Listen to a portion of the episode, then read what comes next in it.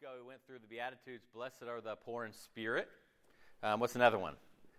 Blessed are gentle. the gentle. Blessed are the pure in heart. Blessed are those who hunger and thirst. You guys are all over the map, but you're getting it. Blessed are those who mourn, right? And, and it's that idea of. So here's the thing, okay, um, that is probably the single most important thing um, that I can pass on to you guys.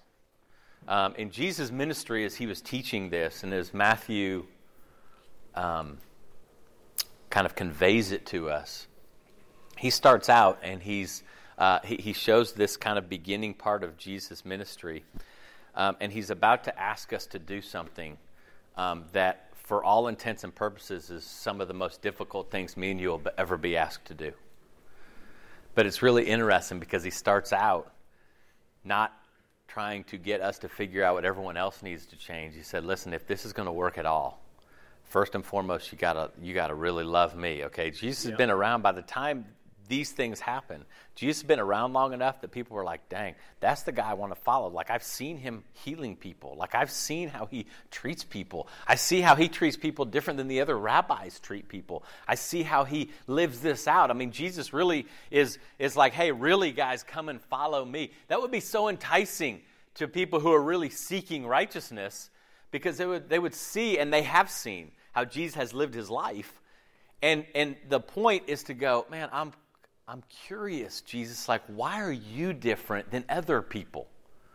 Like, how you do life is so different than I see other religious people doing life. And so, we remember a number of weeks ago, we talked about just this fantastic part of the scripture when Jesus just says, hey, guys, come and follow me. Like, that is such, I mean, I'm not kidding you. What an honor for Jesus to say, guys, follow me because I'll teach you how to do life. And sometimes, you know what, we forget about that. We think discipleship is like this religious experience. Like he's going to teach us how to sing together and he's going to teach us how to, you know, do religious things together. But you know what? I don't know if you're different than me, but whenever I start doing religious things, man, my life doesn't get any better. Yeah. Like religious things tend to make me very like boring I don't get really excited about religious things. I don't listen to contemporary Christian music. All right, I, I know. I, yeah, like I talk to people, and they're like, "Hey, did you hear that new one from from uh, you know Zion's people?" And I'm like, "I don't know who that is. I don't know that song." Hey, did you hear that new one about? And they're like, "You lead a church, and you don't listen to." Con-. I'm like, "Listen, here's what I want us to know: is being religious and listening to Christian music doesn't make me like Jesus." I hope the only thing that people say is, you don't know what, you might not listen to whatever. I don't even know what the names are anymore, okay? But I want them to know that I love people the way Jesus loved people. That's way harder than listening to music. Yeah. Okay? Because my, my innate part of me doesn't want to love people. Like, I want to nitpick people and find out what's wrong with people and all that kind of stuff. And so Jesus starts out and he's saying, hey, what an honor. Like, come and follow me. You know, have you ever been given like a, a in, some kind of attention or honor where you're like, I really don't deserve that? Yeah.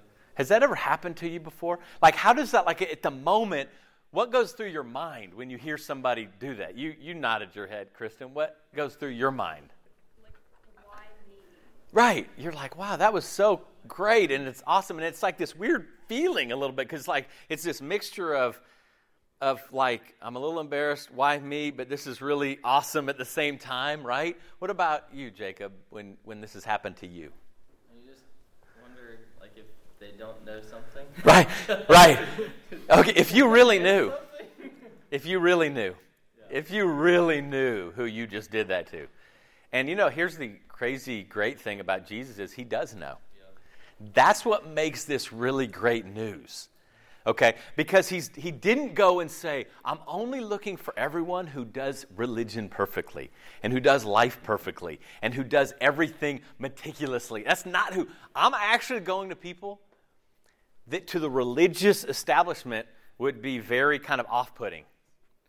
And you think, what an honor, because you, yeah, I think we would. We would ask ourselves, like, man, if he really knew, and that's the good news, he, he really does know. Isn't that really? I mean, hopefully that sinks in because if not, what ends up happening is like we end up going through the gospel. And for some of you guys, you've read Matthew before. And it's easy to go, oh, I've read this. and like all the information just stays right here, and none of it comes to your heart. Like none of it affects your heart. And that's a, tra- that's a tragedy for the Bible to be that way, where we just like gain information, but it doesn't change me a, a bit. And so, what I love about Jesus, and this is for me, I cannot tell you the number of times I've read through the Gospels. I, I can't. I mean, I, it's multiple times a year, every year for the last 20 years. I don't know how many that is, except all I know is, as I'm studying this out right now, is is my life is changing more than I've ever known it to change as a disciple. And it isn't because I'm getting more information, but I really think God is opening my eyes. And He's really showing me, like, Keith, this is, I want you to know what it really means to follow me. Like, I really want you to understand this, okay? And so, what I love about this is Jesus starts out where I wouldn't start, neither would you, which is this is how y'all need to be on the inside. Blessed are the poor in spirit. Blessed are the people who don't think they're all that. Right? Blessed are those who mourn. Blessed are those who aren't just going, hey, the world's a sinful place. We might as well just embrace it. And, you know, that's how it is. It's like, no, man, I, sin is destroying lives.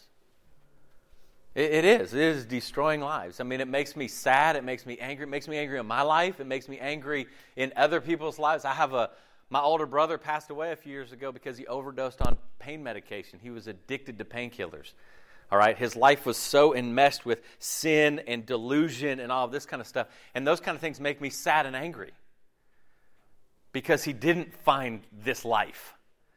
You know, and so I hope that your heart connects to something like that because it might be you, probably is you, and people that you know, and you're going, wow, sin is messing us up. Sin makes us look at people and judge everyone on what they look like rather than who they are.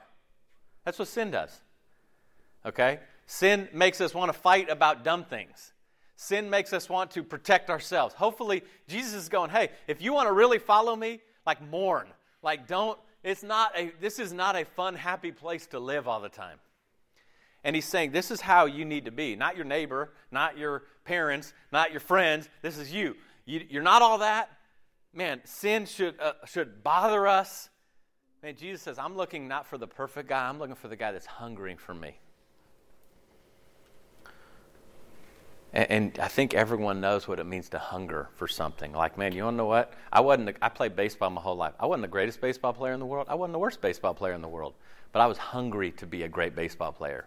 I was hungry. That didn't mean I was a perfect baseball player. It didn't mean I, I never struck out. It didn't mean I never made an error when I played in the field. It didn't mean any of those things. But you want to know what? There was one thing no one could ever say, man, that dude ain't hungry to become a better, greater baseball player because you can see hunger. You can see how we live our lives. Like Jesus is looking for that person saying, Hey, are you really hungry to follow me? Are you merciful to the people around you? Right, that's a big one. Like, do you give mercy, or does everybody have to do everything perfect for you to love them? Does everybody need to be punished to the extent, the furthest extent, until you love them? Okay, he said, blessed. He goes, that's how, guys, that's the Beatitudes. That's the first 9, 10, 11 verses of Matthew 5. And here's what I'm going to say is if, if that's just like information in your mind, God, stop your life with what you're doing and spend your time digging in, meditating on, asking for help. Like, how can I be this way? Is this happening in my life? Because Jesus is about to get into something that we're going to talk about tonight or this, this morning.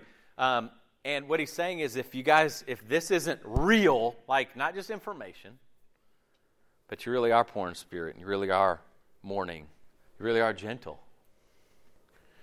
and pure in heart, and hungering and thirsting for righteousness, and merciful, and a peacemaker, if these things aren't really realities, then the next thing Jesus is going to talk about and teach is going to become really drudgery. Okay, because he's, he's done this perfectly. First of all, He has put us in a position to where we're going, You mean you know everything about me and you still want me to follow? Like at this moment. Remember on Wednesday night, I share with you guys that little gospel prayer. I've been praying it every morning as I start my quiet time. That gospel prayer, that first part of the gospel that's so important is thank God, thank you, God, that I can't do anything to make you love me more. And I haven't done anything that will make you love me less. Man, that's the gospel right there. Thank God for that, right? If that isn't good, I mean, man, it really here's the, when that doesn't become good news, it's because Satan is like right in front of me with his hands over my eyes, going, "Dude, that ain't good news." And, I'm I'm going, "No, no, no, that's fantastic news. That's amazing news. That is um, that I don't. There's nothing I can do, God, to make you love me more, and there's nothing I have done that will make you love me less." Right? Jesus starts out with this gospel of who he is and follow me. And then he says this crazy thing about who you need to be on the inside. And then he starts this teaching, okay? And there's a number of times he says this you've heard it said. He's going to say that a lot in 5 and 6 and 7. He said, You've heard it said. And he's talking to basically religious people. And he's saying, Y'all have heard the rules of the church before. You've heard it said. And here's what I want us all to take away with us today is he is now going to teach us as we follow him. He's opening up his heart to us and he's saying, "Guys, this is me." He's talking about G- Jesus is saying, "I'm going to show you how I do relationships." Anybody here really good at relationships? Did you just look at your boyfriend? I got you. and he's like, yeah, and he's like, yeah, you're right. that was beautiful, by the way. Uh, but uh, the truth of the matter is, is, is if there's one thing that we all do really poorly, is have healthy relationships. We, we don't do that well. None of us do that well. Some of us do a little better, but we just don't do relationships well. And it's so interesting that Jesus says this is how you need to be on the inside, right? The Beatitudes. And now I'm going to open up my heart. And I'm going to show you guys what healthy relationships really look like.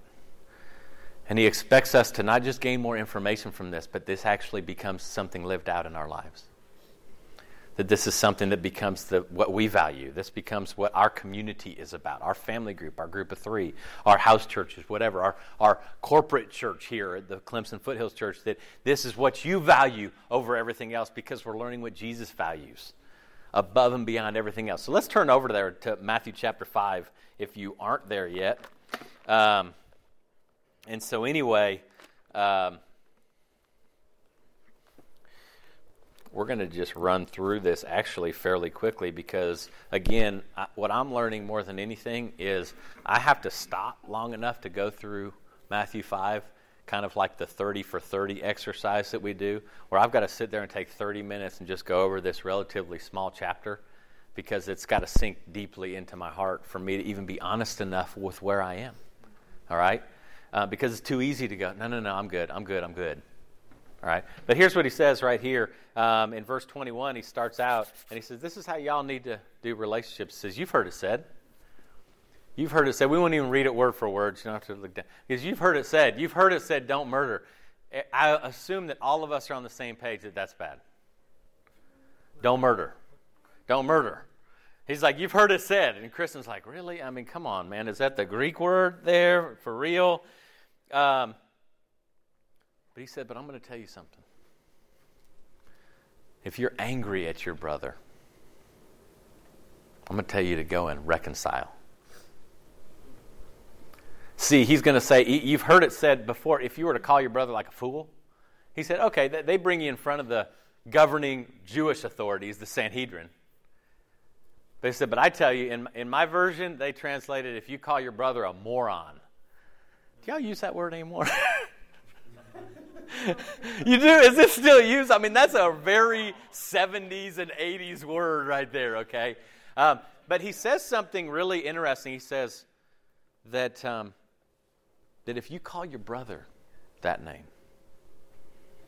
that you're basically judged in hell. He's serious about this, isn't he? Because you want healthy relationships, you do not call your brothers and sisters names.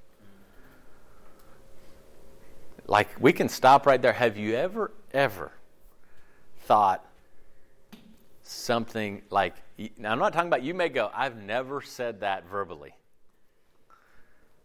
But every one of us, I will guarantee it, we have thought about our brothers and sisters and we have said, that dude is a moron. Some of you may be going, I was just thinking that about you, Keith. so, you know, may the Lord, you know, disciple your heart, you know. Um, but, but the truth is, is, is when you think about that, like what part of this, could you imagine really Jesus sitting down and saying, Everyone who is angry with his brother will be subject to judgment. And whoever says to his brother, You fool, will be subject to the Sanhedrin. But whoever says, You moron, will be subject to hell.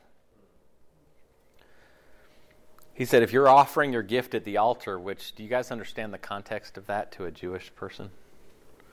Kind of fill me in on that. Like, what do you understand that context to be? If you're giving your gift at the altar, what would that mean for a Jewish person at that time? Yeah, I mean, they're, they're, they have to come and offer a sacrifice. Um, and he says, hey, if you go and offer a sacrifice, and in your mind you realize somebody has something against me. Here's the interesting thing Jesus said. He says, don't do the religious thing. Don't offer your sacrifice. You go find your brother and reconcile. Hmm. Like, stop what you're doing. Like, this is what we're talking about. I mean, this is radical, healthy relationships right here. Is there cannot be, there is no way to salvation in having dysfunctional, hateful, name calling relationships in the church. It just can't happen. There's no way. There is no way that we could possibly read the Bible and think we'd be okay by, by, by thinking, calling people names, thinking that way about them, like I may not say it, but this is how I always treat that person. Jesus saying this is what it has to happen. If you come, and, and so us, the daily sacrifice for me and you, is us. That's us. He says, hey, before y'all get on the altar and try to please God, you better go get it right with your brothers and sisters. Wow. Isn't that fascinating? That's amazing that that's the standard right here. So he's talking about major reconciliation. He says if you have an adversary, if there's somebody who wants to take you to court, settle before you go to court. All right? This is unworldly expectations. And there's only one way that we're going to do this. There's only one way is that we see Jesus and we go, dang, that doesn't make any sense to me and it's really hard, but I trust you. Like if you say that's true and that's how it's supposed to be, that's how I'm doing it. And that might mean that I have to have some talks that are hard. That really might mean that, hey, before the day is over, I've got to sit down and say, you know what? I, let me apologize to you. Listen, I need, I was wrong in how I treated you. Right? This can never happen again. Okay? I mean, those are the kind of things that man, if there isn't like repentance to that, and Jesus starts out with this, and you got to go, wow. If we if we aren't poor in spirit, we're not going to do this. And if we're not mournful about sin, and if we aren't hungry for righteousness, and if we don't really just think, Jesus, I trust you, like you, these are the words to life, we're not going to do this. We're just going to do things that are going to make us uncomfortable. He goes on and he says, Hey, listen, you've heard it said, don't commit adultery. You've heard that said. That's what Jesus said. You've heard that said. Don't even look at someone lustfully.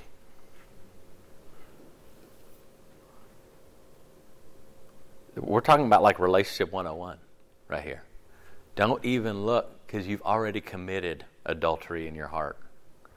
Jesus is talking about the core of relationships. And you want to know what? It's so funny over the years because it's like as you read Christian writers and authors and all this kind of stuff, it's, is, is our sexuality has become more and more just marginalized. Like it's not that big a deal. It's not hurting anybody else. It's not, you know, what you do in your own privacy is, is fine and all that kind of stuff. And except Jesus actually says, you want to know what? How you treat one another sexually means everything when it comes to a healthy relationship. Mm. Like sexual morality is not okay. Sexual morality does nev- never once creates a healthy relationship. Not one single time. But he says, he goes, you can't even think about it. That, uh, like, are you feeling that a little bit? Like, whoa, man, this is crazy. We live in a pornographic world. We live in a world that even, hey, if you just took a study of people who say they're Christians, there is no difference in the rate of sexually transmitted diseases and the rate of sexual morality. There's no difference. None with the world. Jesus is telling us to do something right here. And here's the deal is, is I think our first instinct is what a drag.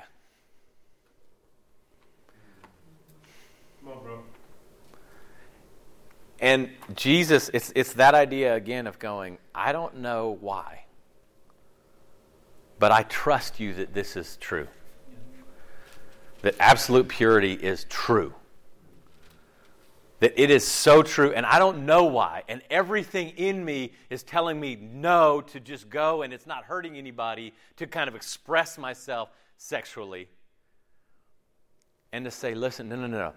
I trust you. And he's just saying, here's how we have healthy relationships. It's how we interact with one another, how we interact with the opposite sex. And then he says this he goes, listen, if it really gets to the point where you want to have sex, get married, but don't ever get divorced. Hmm. That's what he says right there. It was also said, you've heard it said as well, whoever divorces his wife has to give her a notice of divorce. I tell you, everyone who divorces his wife, except for the case of sexual morality, causes her to commit adultery.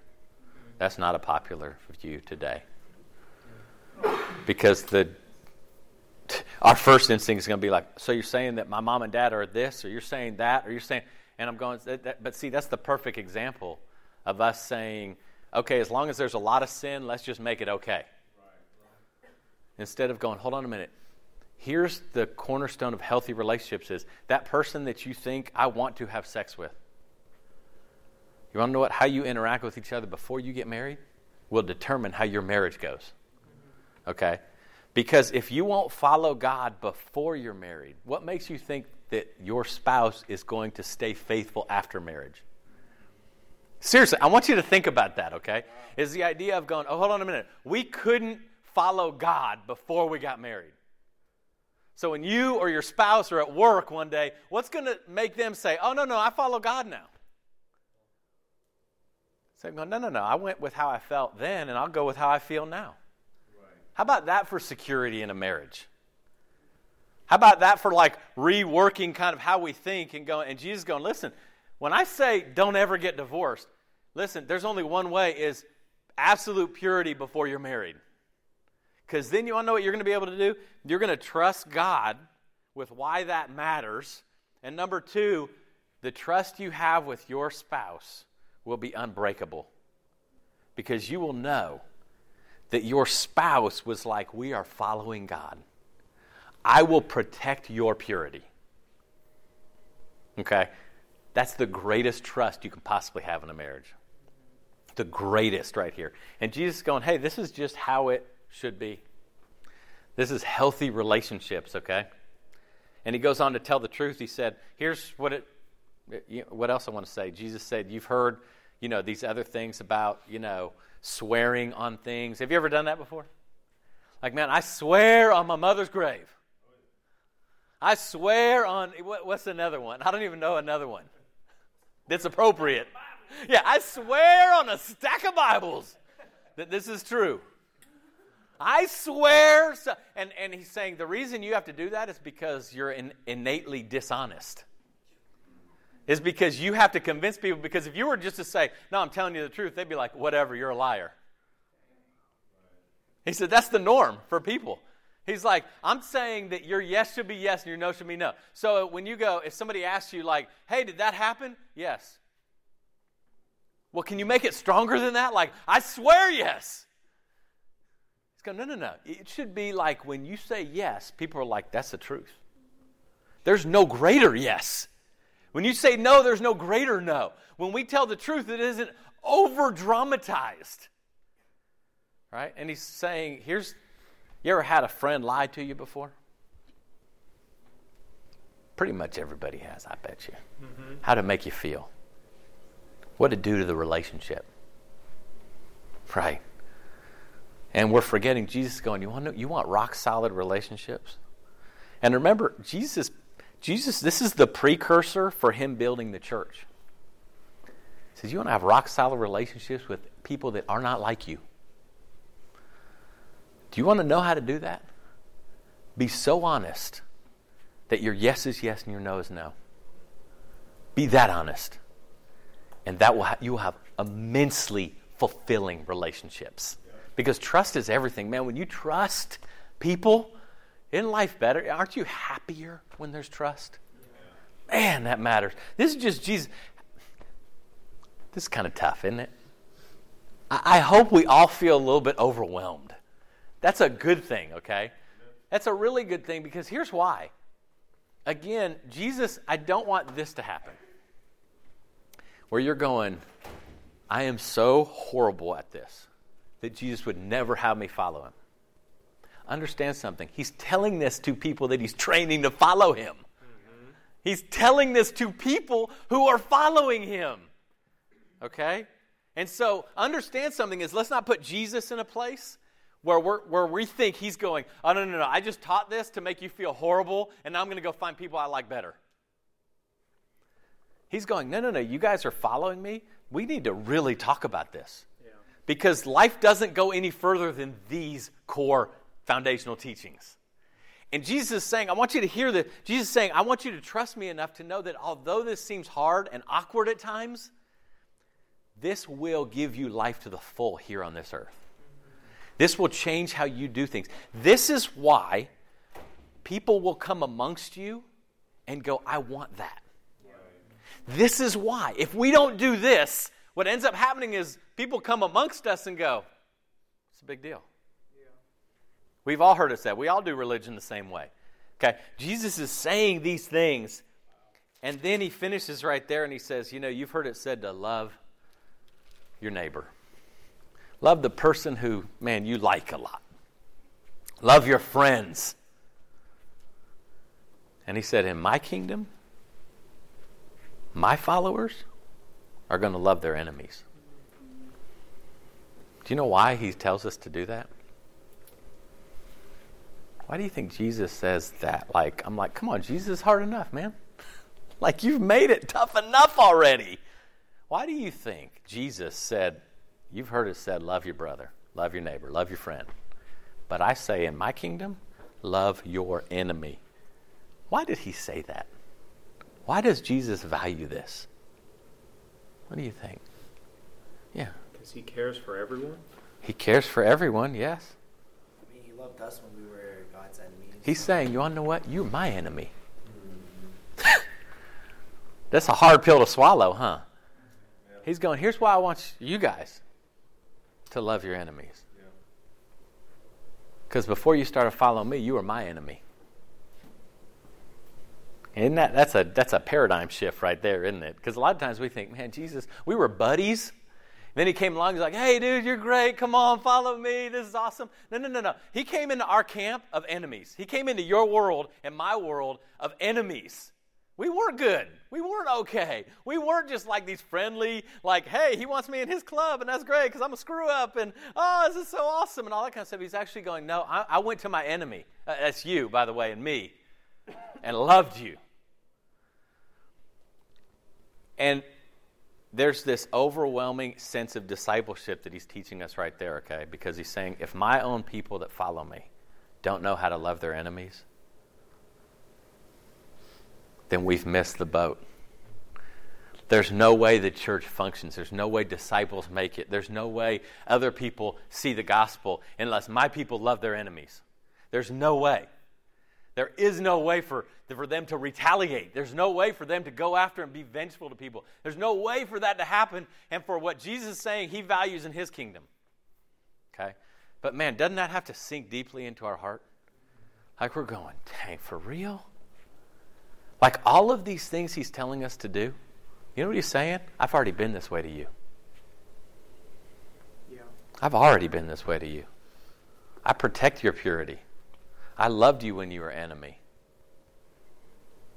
I, I, listen, Jesus goes more than the extra mile for us. All right? Jesus was like, hey, those they need sinning. I'm not going to wait for them. I'm going to pursue them. I'm going to die for them before they ask me for it. These are all things that Jesus is teaching us how to do life. This isn't religion. This really isn't. There's nothing religious necessarily about this, but Jesus going, hey, come and follow me, and I'm going to teach you how to do life. And it starts right here. It starts right here, okay? If you want to sum it up in a couple verses, you can write this down Romans 12, 2. Paul wrote it this way Don't conform to the patterns of the world. It's the same thing that Jesus just said. He's like, look at the world's pattern. Like, how does the world do relationships? How does the world, as you go through here, how does the world esteem humility? They don't. You, you need to take care of you in the world. Jesus is telling the opposite. He's like, there's a pattern of the world. The pattern of the world is just don't murder somebody, just don't hurt somebody physically. That's the pattern of the world, but he, he's saying don't conform to that pattern. Don't conform to the pattern of dating. Don't conform to the pattern of marriage. Don't conform to the pattern of revenge. Don't conform to the pattern of going and, and, and resisting your enemy. Don't conform to that because that's what the world does. All right, that's Romans 12, 2. And here's big picture right here, Acts 2.42. Okay, I want you to look over that because here's what is probably one of the most stunning things right here. The people who heard this, the people who understood this, okay, when Jesus died, then you, you had nothing after Jesus died. You had people that kind of went off and kind of did their thing. All right? And then you had Pentecost. You had Jesus going, okay, Pentecost is going to be where all of my teachings of people and following me, I'm going to now give them a community. I'm going to give them a community to be a part of. And that community cannot be of people who are the same. That community cannot be of people who just come from the same background, the same socioeconomic status. It cannot come from the same religious group. It can, it's got to be this humongous community that will go out and reach every people group in the world. And there's only one way that this group will work because whenever you get a group of people together that are different, okay, the first thing that goes is relationships because you don't see things how I see things, and you didn't grow up how I grew up, and you don't do things the way I do things, and I see things this way, and you see things that way. And Jesus taught this whole thing about how we would do relationships because all of the people from diverse backgrounds would come together and go, We're following Jesus. And this is how we do it. Like I've heard it said how I do it, but that's not how Jesus does it, and I'm committed to doing it that way. And you want to know what everyone understood? And they came together, and you want to know what they did? is they came together every day in the temple courts. They met, they were with one another. And they were devoted to these things. And I want you to, I just want to ask you if you're devoted to these things. To prayer, would you say, man, I am absolutely devoted to prayer? Hmm. Like there is, I got things that I have to talk to God about because there ain't nobody else I can talk to about it. Right. And that doesn't mean I hide it from people. I'm saying they can't help me. Okay? I go and talk to my brothers and sisters. I'm like, hey, just pray for me because I'm a wreck. Okay? But they can't change me, but I know God can change me. Okay? And so it's devoted to prayer, devoted to the apostles' teachings. They taught what Jesus taught, by the way, just so you know. Going, what is that? Where do you find those? Right there in the Bible. Okay?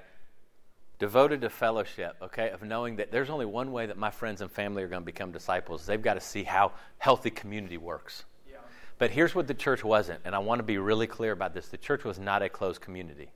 Yeah. I want you to really think about this because here's what, here's what religion does we start a holy huddle. Yeah. Yeah. And we figure out what are the things that make us most comfortable. All right, we, we, we had talked about this in Tallahassee for a while. Is uh, our, our campus group would get together all the time and they go, hey, you know what we need to do? Tonight we need to have a singing Devo, and that's going to be great, and that's what we need to do. And I'm going, you know what? Lost people don't do singing Devos. Mm-hmm. I wasn't going to go to a singing Devo if you invited me out to church. Hey, you want to come to singing Devo on Friday night? Really?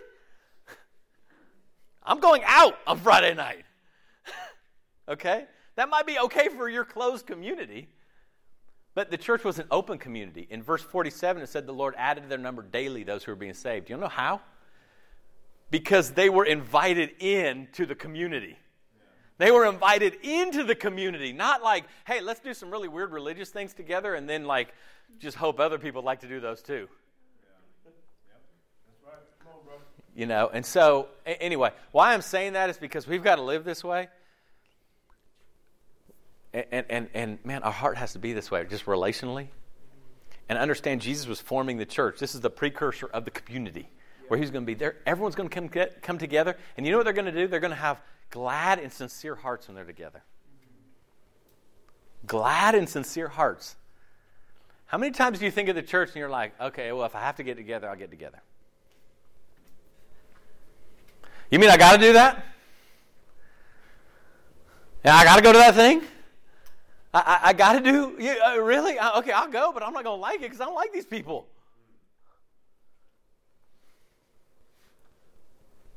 Or, or okay, I'll, I'll go and pretend like I do. Instead of going, hold on a minute, let me repent. Yeah. And let me love other people the way Jesus loves me. Not loved me, loves me. Right. Like, man, you know what? Jesus came into my camp when I was his enemy and was merciful and drew me in and lavished grace on me and gave me wonderful family and wonderful friends. That's what he did for me. He welcomed me in as an enemy to his community. All right? And that's got to be our hallmark. That's the end of the whole thing. Jesus' point is, is if this can't happen, then Jesus is like, there is no more, like, there's no further, there's no community past that.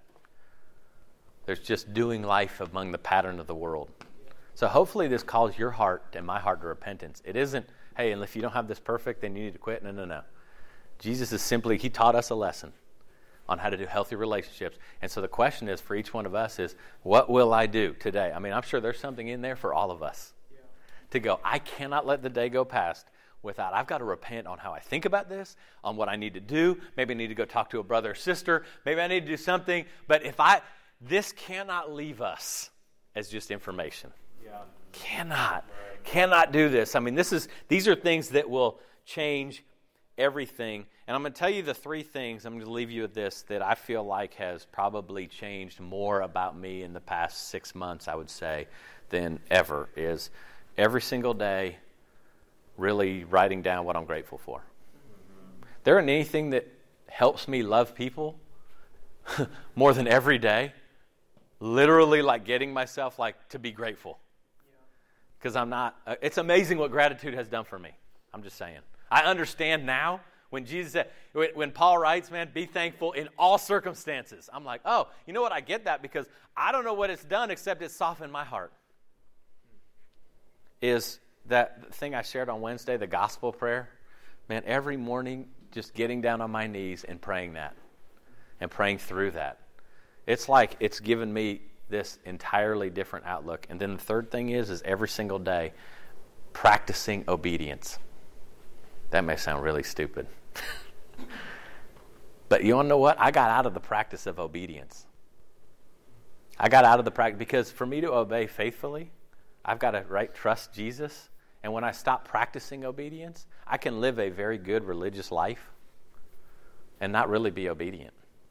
Like I can abstain from lots of things just because I'm type A, strong willed person. But it's the idea of every day reteaching myself to go, what will I obey today? What is God telling me to obey? Where He's saying, Keith, I want you to do this.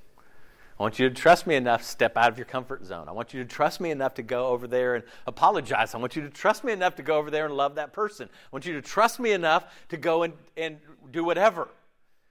Man, I'm going to tell you, it's changed my heart.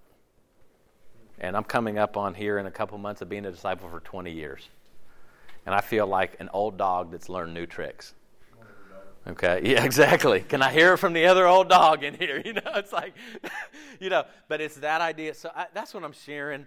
That I'm just saying, stop. If you have to take this entire week to just dig into this chapter five and let it sink down into your heart and talk and encourage and inspire one another and move forward, let's do that.